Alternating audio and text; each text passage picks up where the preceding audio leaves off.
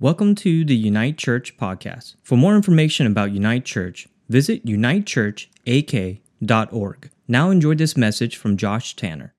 How are you today? I was in Mexico last week instead of Easter service. I hope you all had a great time. Did you guys have a good time? Listened, heard Zach's message. It was great. And um, that's the first time in 21 years that we weren't here worshiping at this church. Kind of amazing. I wasn't really, we weren't really planning on doing a vacation, but the vacation found us and it was really good. So awesome to everybody. And welcome to all y'all out there. If you're new, glad to see you. Maybe it's your first time meeting me.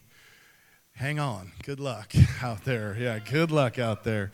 Um, man, I tell you what, uh, I'm just thinking about just the way our world is today and everything that's going on in the world. And, um, this word just choices just keeps coming into my mind and into my spirit that there's just choices.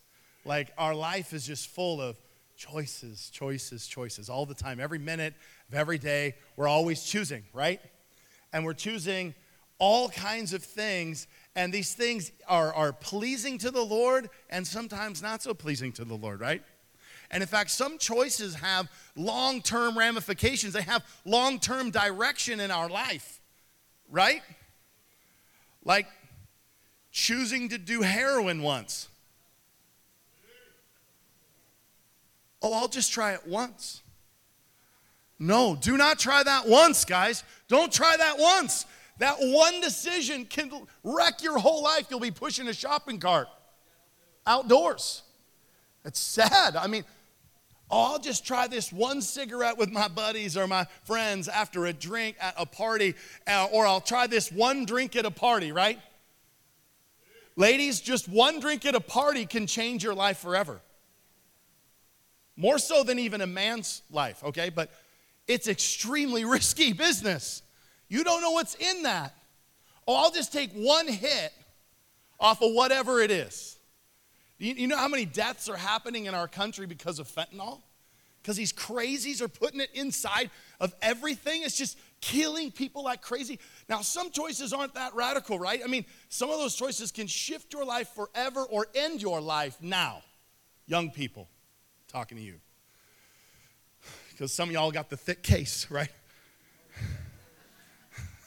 and you're like trying to put it on the thing. It's like it's not connecting. I'm like, I'm trying to get it to connect. Let's go. but there are other decisions in our life that maybe aren't so immediate or radical. And it's like the decision to stay away from cookies, right? Or ice cream. These are, these are important decisions. And in all of these decisions, there's this turning that needs to happen, right? So when you're moving toward the ice cream or you're moving toward the cookies, there needs to be a turning away from that thing. Are you with me? Is there some of you like me, like it doesn't matter if someone brings cookies into your home or ice cream, you just know it? I don't think it's listed in the gifts in Romans 12 or Corinthians, but I think that it's a spiritual gift somewhere in there, maybe a not so spiritual gift, that there's something that's just like, you can just smell that stuff out, just goes and finds it. Whatever your little intuition gift is, it's going to find all the cookies, the ice cream, the stuff that you know that isn't good for you, the stuff that makes you feel comfort now, but you pay for later. Literally by having to buy jeans that are bigger so that you feel more comfortable. One of my pastor, he used to always say, Yeah, I'm a 38, but 40s feel so good, I wear a 42, okay? these are not just one decisions. that These are multiple decisions, and they become habits that actually move us in our life financial habits, spiritual habits, uh, thought life habits, right? These are decisions that we are making. They're choices we're making that lead us to things. They're not immediate, just one time choices. They're choices that move you, that move me. And God is wanting us to turn. This is a season of turning. And God wants us to make choices that turn us from the things that are not beneficial to us. and that turn us towards something that is. In Exodus chapter 3, verse 1, we find one of the most iconic uh, characters or people in the Bible, Moses. And he is escaped from Egypt and he was a prince of Egypt and he escapes from Egypt and he decides, I'm not going to live in all of the lavishness of Egypt. It's just not what God has for me. And he goes out and he becomes a shepherd and he finds a wife and he who finds a wife finds a good thing, right? Amen. So he finds this good thing and then he is out and he is just doing his job. I, Moses imagined his life was just going to be about sheep the rest of his life. And he's like, thanking God, I'm just with my sheep. I'm hanging out with my people. I'm going to have a family. And he's wandering around and he's just feeding his sheep. And in verse 1, it says Moses was tending the flock of Jethro, his father in law, the priest of Midian, and he led the flock to the far side of the wilderness and came to Horeb, the mountain of God. There, the angel of the Lord appeared to him in flames of fire from within a bush. Moses saw that the bush was on fire and did not burn up. So Moses thought, I will go over and see this strange sight. Just think about that. He's going throughout his whole day.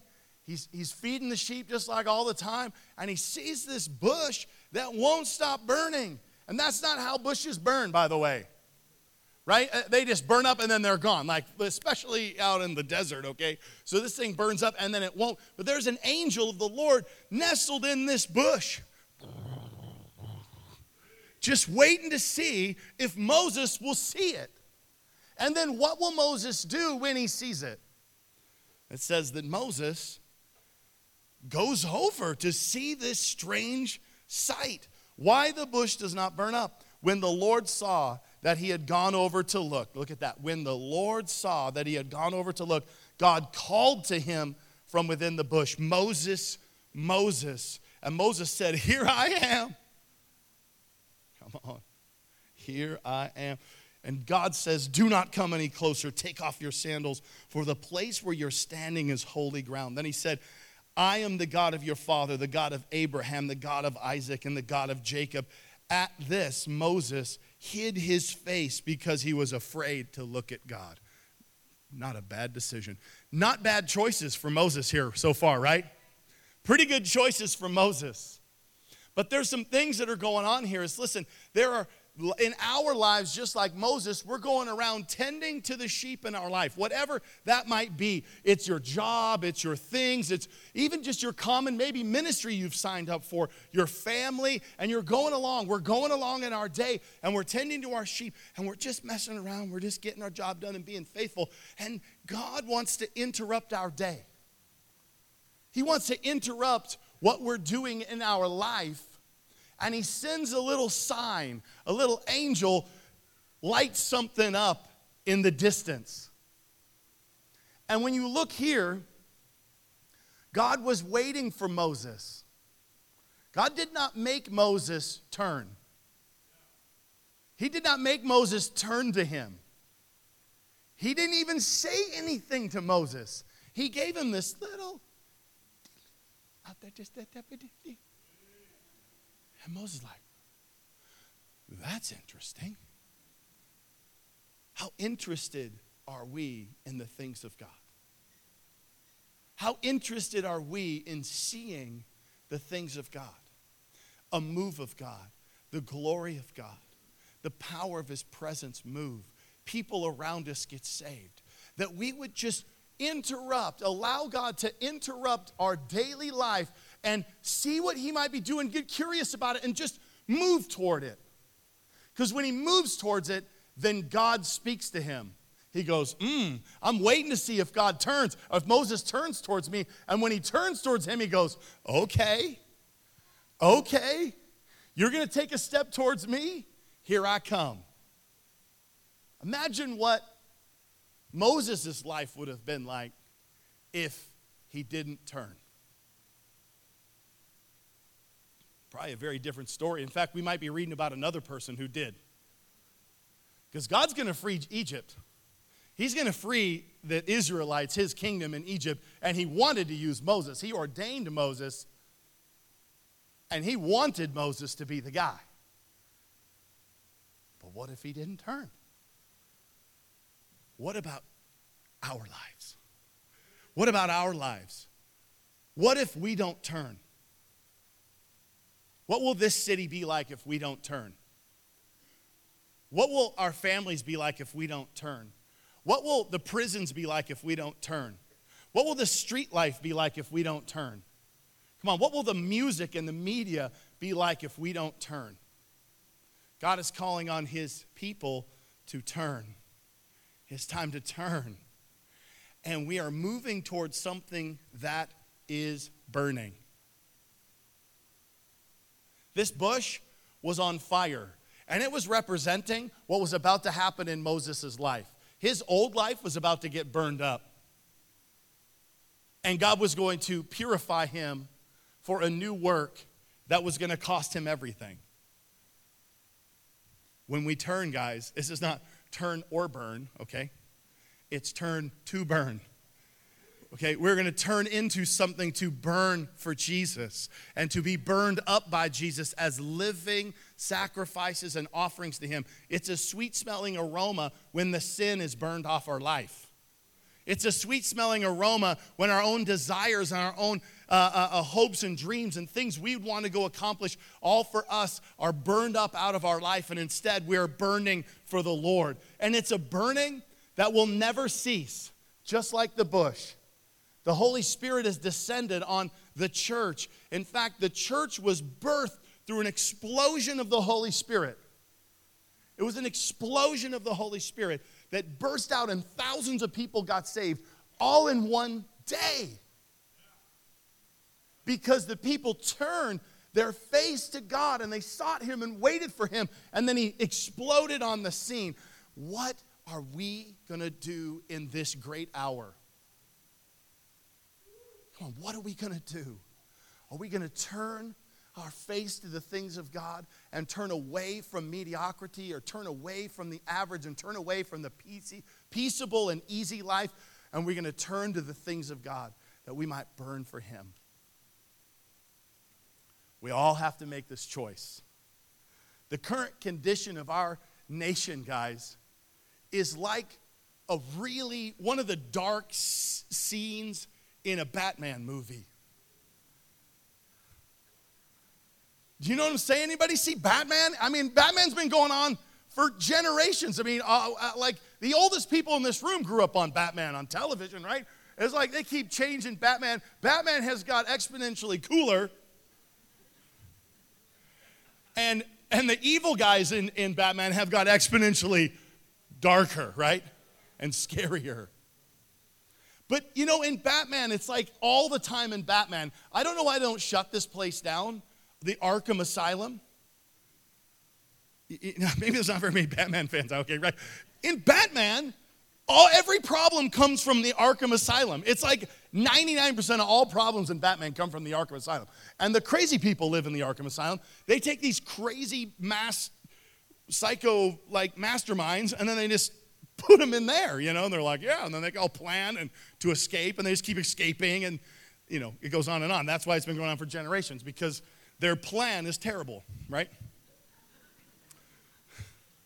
But what happens every once in a while in Batman is in the Arkham Asylum, all the crazy people get out and they take over the city and they run it. That's what we're living in right now.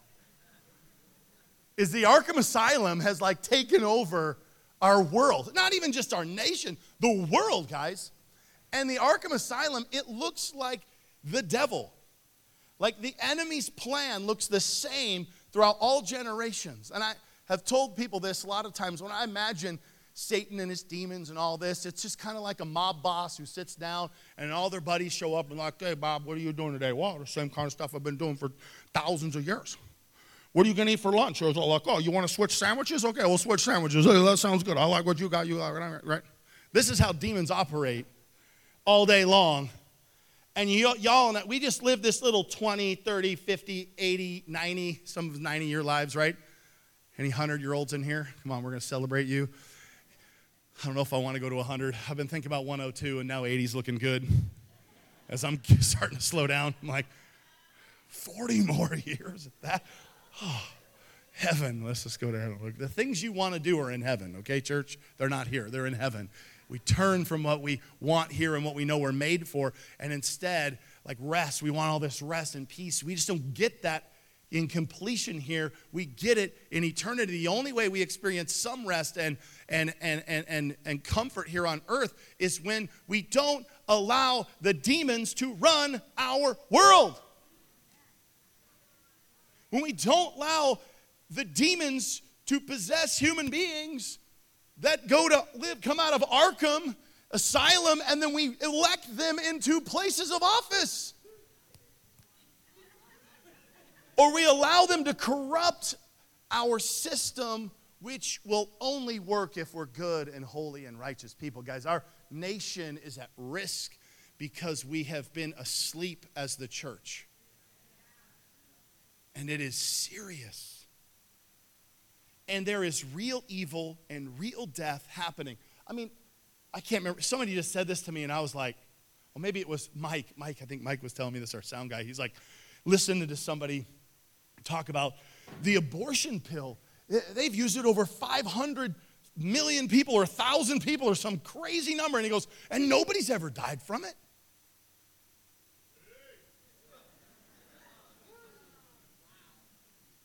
Nobody's ever died from it. It literally murdered 500,000 people and nobody died. This is the insanity we live in.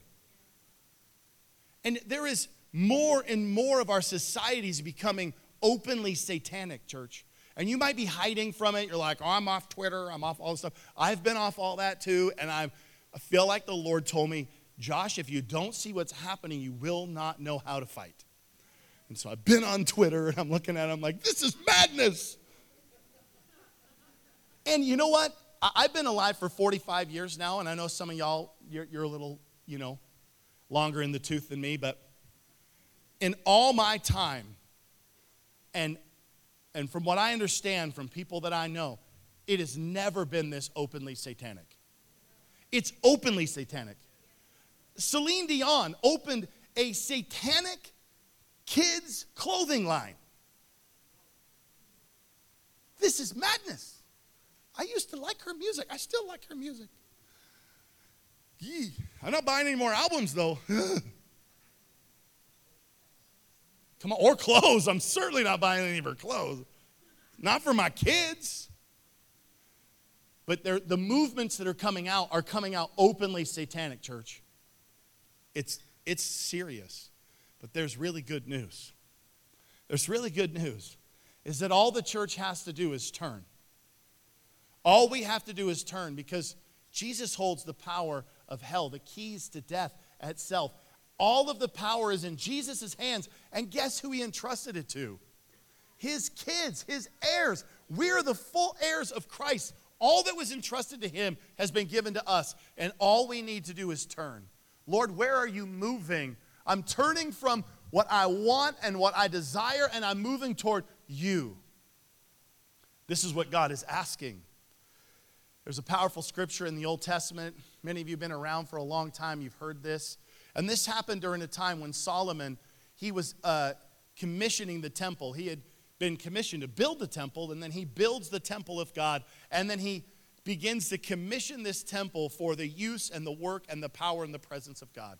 And it is finally a permanent resting place for God to show up instead of a tabernacle that was moving around. He got to build a temple and he built it glorious and it was amazing. But Solomon prays one of the most awesome prayers in the whole Bible in uh, uh, Second Chronicles. It's actually, actually chapter six if you go read that. But he he dedicates this, and then the fire of God falls on the in the temple and the presence of God fills the temple so much that no one could even approach it and all they could do was get on their face and worship God. And he asked God for all these ridiculous awesome things about God just if we pursue you will you bless us? If you if we just pursue you and we sacrifice when we make mistakes will, will you just forgive us our sins and will you just pour out your blessing and favor on us? And he just pours out his heart to God. And then God responds to him and he says this in Second Chronicles 7:14, "If my people who are called by my name who, if my people who are called by my name, Jesus, have you been called by the name of Jesus? If you're in this room today, you're not here by accident. Jesus is calling you now. If they will humble themselves, come on, God, humble my heart and pray. Not just humble and do humble pray, but humble ourselves. Period. Pray. Period. Seek my face. And look here, turn. God's calling his church to turn. To turn from their wicked ways. Then I will hear from heaven. I will forgive their sins and I will heal their land. Do we need some healing in our land? We need some serious healing in our land, church. We need some serious healing in our land. But if we do not, one, respond to the call, Jesus, you are Lord. Jesus, you are Lord. There is only one way unto the Father, and it's through the Son. All have sinned and fallen short of the glory of God. And no one can be saved except by calling on the name of Jesus. If you feel the tug in your heart, don't wait till I call the altar call at the end of the service. Jesus, you are Lord. Jesus, you are Lord. I know you're calling me. If your life is unfulfilled, if your life is empty, if you're tired of seeing the direction we're headed, we're not headed to somewhere neutral. We are headed to death and destruction. Satan will kill and steal and destroy and burn our whole nation to the ground. He wants to burn the whole world to the ground. And all he needs is a sleeping church to get it done. But if my people who are called by my name will humble themselves, pray, seek my face, and turn. Turn from their wicked ways. Then I will hear from heaven, forgive their sins, and heal their land. God promises to hear from heaven when we turn. He hears from heaven when we turn. It doesn't matter how many times you've messed it up, how many times you went back to the cookie jar. Doesn't matter. He's like, turn. Just turn. Just turn. James 4 4, you adulterous people.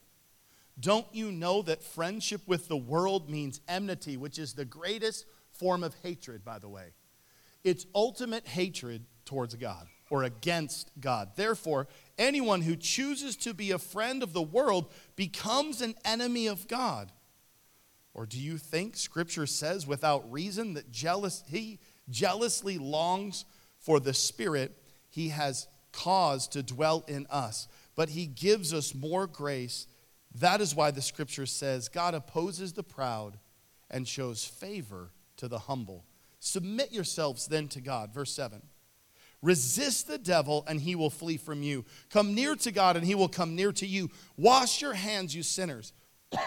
Purify your hearts, you double minded. Grieve, mourn, and wail. Change your laughter into mourning and your joy into gloom. Humble yourselves before the Lord, and he will lift you up. This is a turning lifestyle. And the way I understand it, this word resist, so it says, Submit yourselves to God. God, I'm submitted to you wholly. This word resist is not like push against, okay? This word resist is more like a Heisman move. It's actually connected to turning. I'm to hit and change directions because I'm submitted to God. Because th- if this way represents moving toward the enemy's desire and will for my life, sin, and anything in that list of sin, I'm moving towards that, then I'm going to resist it by Heisman, bam, by turning to the one who can save me. I resist the devil. I don't resist him by like trying to fight him off. I don't have to do that because God's my protector. He's my shield, my fortress, my strong tower, my place of refuge. When we're weary and we're lost, we run to Him. When I'm in sin, I come boldly to his throne. So I'm going to, Heisman, resist the devil, bam, and turn to the Lord. And he comes to me, and with a flood of forgiveness and love and mercy, it's already paid for. It's not like when we turn to him with our sin, he's like, well, let me think about it. It's all done. It's, it's paid for. And you just come right into the presence of God and fall on the mercy seat and go, God, I just did it again. But I don't want that life. I want life with you. We just have to keep turning and turning and turning. It's choices after choices. And I promise you, it's going to stick. But if we just accept it and we just move towards joy in the things of sin and the things of uh, prayerlessness and the things of the world, we are enemies. We're against God's movement if we are tolerant of these things, church. Tolerance is different than acceptance. I can accept and love you and not tolerate your behavior. I'm just going to say stuff right now. So, I will not tolerate a man inside of a bathroom with one of my daughters. I won't tolerate that. I'm not going to tolerate some pedophile coming into my kids' elementary school and doing a strip dance. This is what's happening in our nation right now, guys. I won't personally, I mean, I'm not in charge of this, but in my tolerance zone, I won't tolerate men taking away the accolades of women. Like, guys, this is a battle for women. Satan hates women. You guys know this, right? He hates women. And he wants to stomp them all out. In the garden, in, in, Gen, in Genesis, he says the, that, that God put enmity, the greatest hate between the devil and women, not men. And then Revelation 12, we see the devil's coming after the woman and her offspring. Same fight, same battle. He's trying to swallow all you up, ladies. It's time to fight. It's time to stand. And it's not time to tolerate any of this. It is satanic, it is wicked, it is evil. And yes, lots of confused people are out there being taken advantage of who need identity and to be accepted. So we can accept and love anybody who is super confused. We don't have to judge them. We have to. Everybody needs to fall on the mercy seat, but we're not tolerating murder. This is why we don't tolerate abortion. And just like, oh, the pills, they don't kill anybody. They don't kill the moms. They're like, they kill the flipping babies. If that was you and I, that's us. And Gen Xers out there, guys, like two thirds of our generation were murdered in abortion.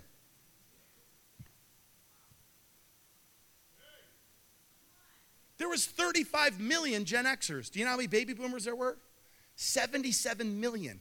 77 million. How many babies were murdered since my basically birthday? How many more? Millions upon millions. God can forgive all of this sin, but we cannot tolerate this in our world. So the question really is is what does a church that turns look like? How do we turn away from these things? So we're not going to tolerate them in our own lives. That's the step 1. I'm going to resist the devil and I'm going to turn and I'm going to press in toward the things of God. I'm going to submit to Him. And it says here in verse 8 Come near to God, He comes near to you. Wash your hands, you sinners. That's us, church.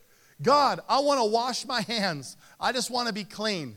I don't want anything in my heart, anything in my hands, anything in my eyes that would defile you. That's step one. A church that turns is a church that turns. That's us that turn. And that's all of us as individuals and collectively. We turn our hearts double minded. We can't be for the things of the world and tolerate them and be for the things of God. We cannot do these things. It's becoming openly satanic. To do the things of the world, you must worship the devil. And I'm telling you, it's going there. It's, it's off the cliff. He's, the devil is showing his hand. It's wacko. I cannot even believe it's happening, honestly. But it is literally happening right before our eyes. I won't be double minded. You will not be double minded. Come on. We will not be a double minded church. We can be a church that has no tolerance for the things of the enemy and is full of God's love and acceptance because God's mercy and acceptance is only found in His church, in His arms, in His love. But we have to submit ourselves to God. Grieve, mourn, wail for the way we behaved. Change our laughter into mourning and our joy into gloom. God, forgive me for this. I'm humbling myself before the Lord and He will lift us up. I've got this crazy testimony in this book. I read this book by Todd Smith. Uh, my friend Kristen gave it to my wife, and my wife gave it to me. This is the way I read. Women. They're good, they're strong. Come on. You got to listen to the women in your life. You'll be better for it. That's why Satan hates all y'all, okay? You're smart, powerful. Oh, gosh, I'm going to say something again. Okay, falling over. Men,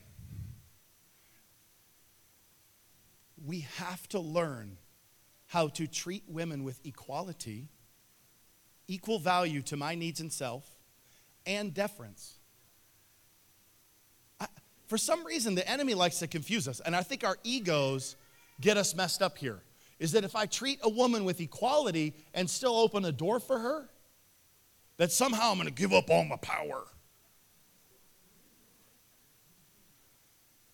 Can we be a platform for women to be the most amazing and awesome thing that God made them and shaped them to be? And just celebrate them being amazing? And that doesn't mean women have to domineer and run over everybody. But when men aren't supporting women, they feel like they got to get big because when we feel small, we get big, right? But if we would just all honor and respect and love one another and men, we would just be like, there isn't a woman that's going to walk around me and I'm not opening a door for them. It's just not going to happen. And if some lady's getting beat up, you're going to protect her. You're not going to, if the ship is going down, you're going to stay on the boat and put the women and children on the boat. This is equal value and deference. And there's a reason God wants us to show his mercy and his tenderness and its meekness, strength under control. I said some things. Okay. Here's my testimony that I wanted to read. This is about the enemy and how much the enemy hates a praying church. Okay. What do Satanists fear the most? Samuel Chadwick said, the one concern of the devil is to keep Christians from praying. The one concern of the devil is to keep Christians from praying. He fears nothing from a prayerless, from prayerless studies, prayerless work, and prayerless religion. He laughs at our toil, mocks at our wisdom, but trembles when we pray. This imagery is fascinating. Webster's dictionary defines tremble as to shake involuntarily, to be affected with great fear or anxiety. I believe Chadwick is correct. The devil shakes and trembles at our praying. Imagine it. Every time we go to the Lord in prayer, the devil gets extremely nervous and stressed out to the point of trembling. I like this. No wonder he tries to disrupt our prayer life. He fears an effective praying person more than anything on earth.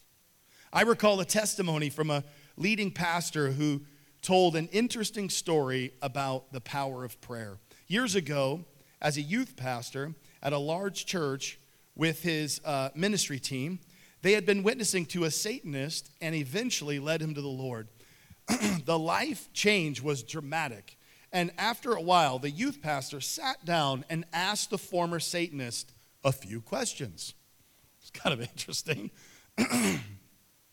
One of which was As a Satanist, what did you fear the most about Christians? His reply was quick and to the point.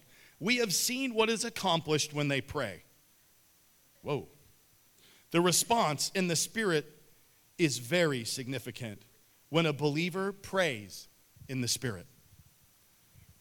We as Satanists tried our best to prevent and discourage it at all costs. so amazing. This is known by Satanists. This is like part of their open code. And I've kind of researched this a little bit about, like, I've asked more people, and they're like, oh, yeah, this is, this is for real. Why do Satanists fear when God's people pray in tongues? For starters, the believer is praying the perfect will of God to be accomplished, and evil despises the harm that comes to their kingdom as a result.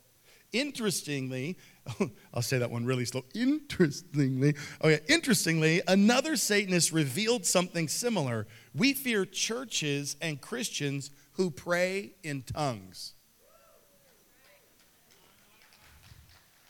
He added, We're able to see in the spirit realm, and we know when Christians pray in tongues because we see the increasing angelic activity as angels dart across the sky and set on divine assignments.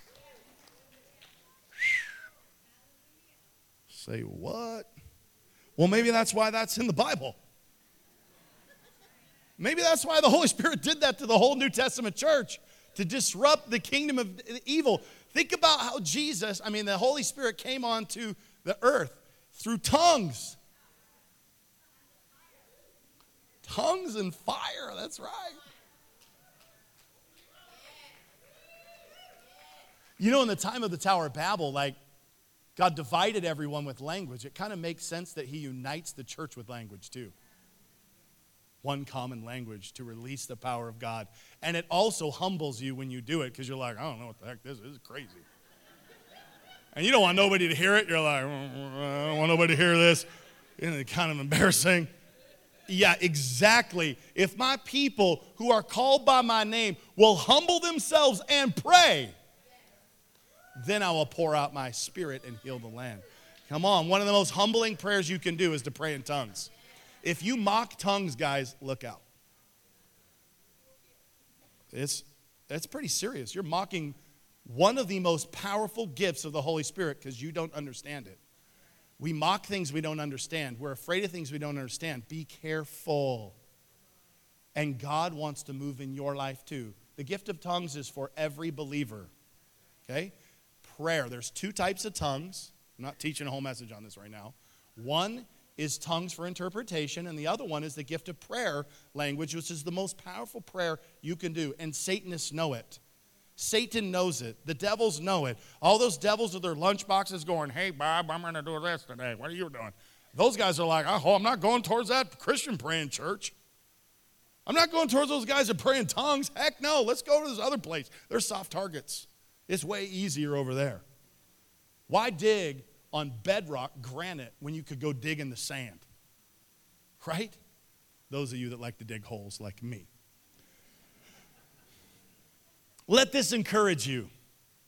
This should motivate you to intercede and pray with great focus and tenacity. Think about the magnitude prayer has on God's kingdom as angels are commissioned to go on your behalf when you pray. Could this be one of the reasons the Apostle Paul encouraged us to labor and pray and to pray without ceasing? And the Apostle Paul also said, I thank God I pray in tongues more than all y'all because I am kicking the devil's butt every day. That just makes me happy. Jesus is king, and no one will ever take his place.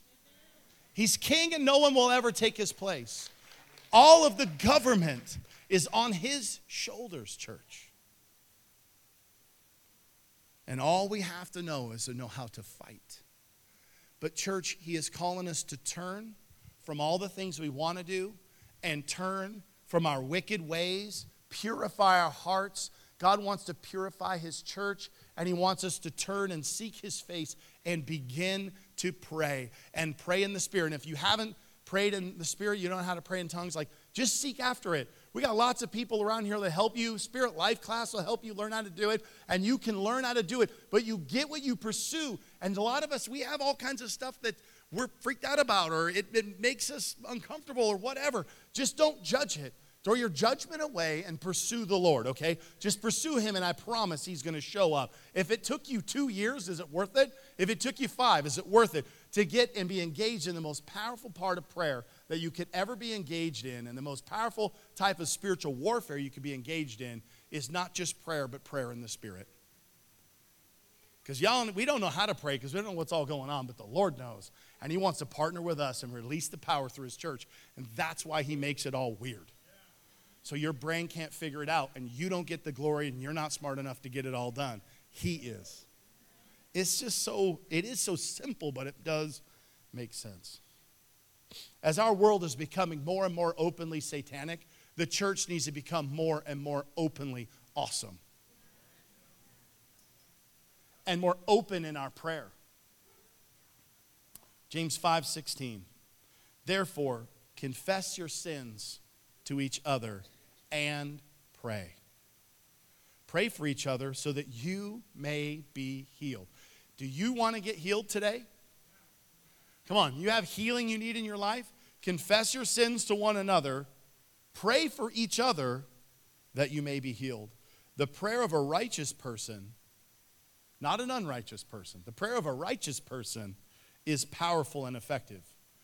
One of the problems with the church is we're kind of living in a lot of unrighteousness. You can't fake Jesus. All right, y'all, we can't fake Jesus. We, we can't pretend to have a relationship with Jesus.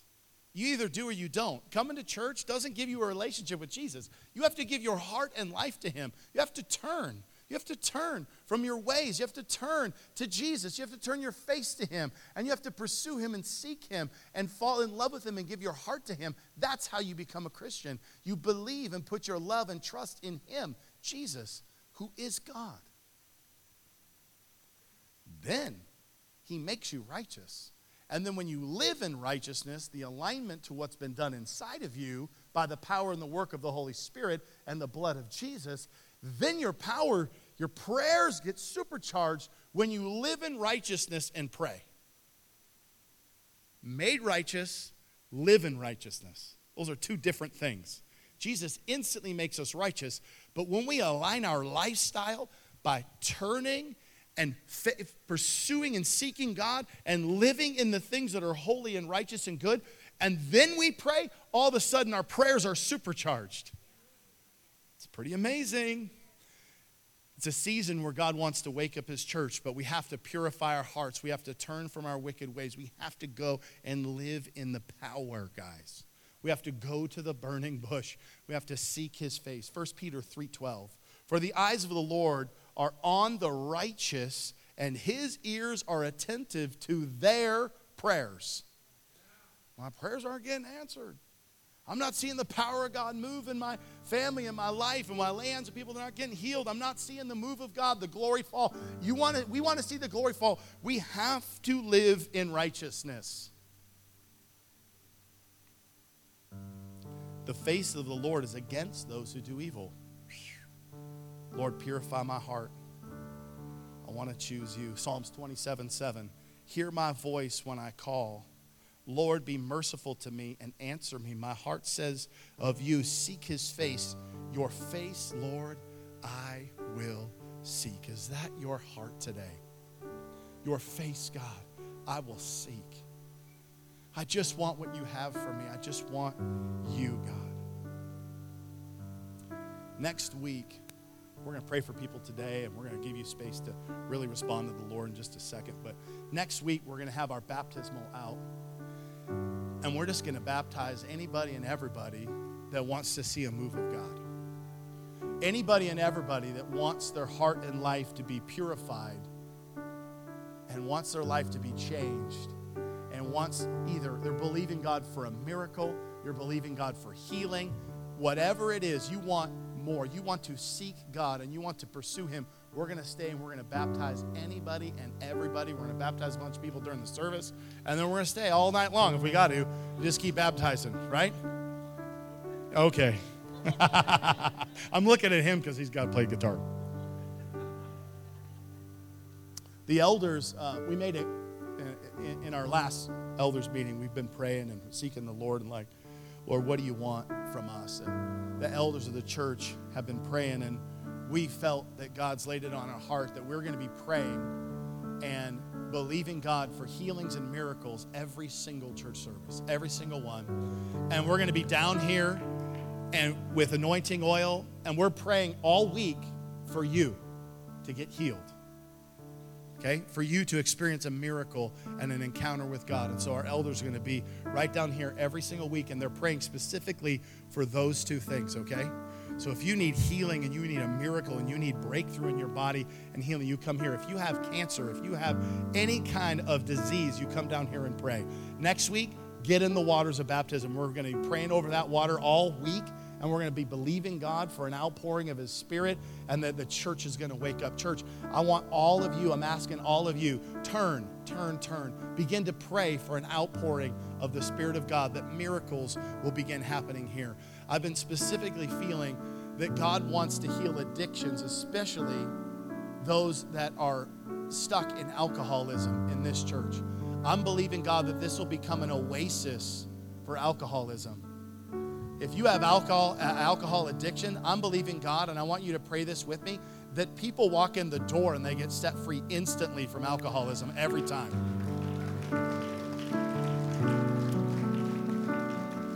You and I could never do this, but the power of the living God can do it.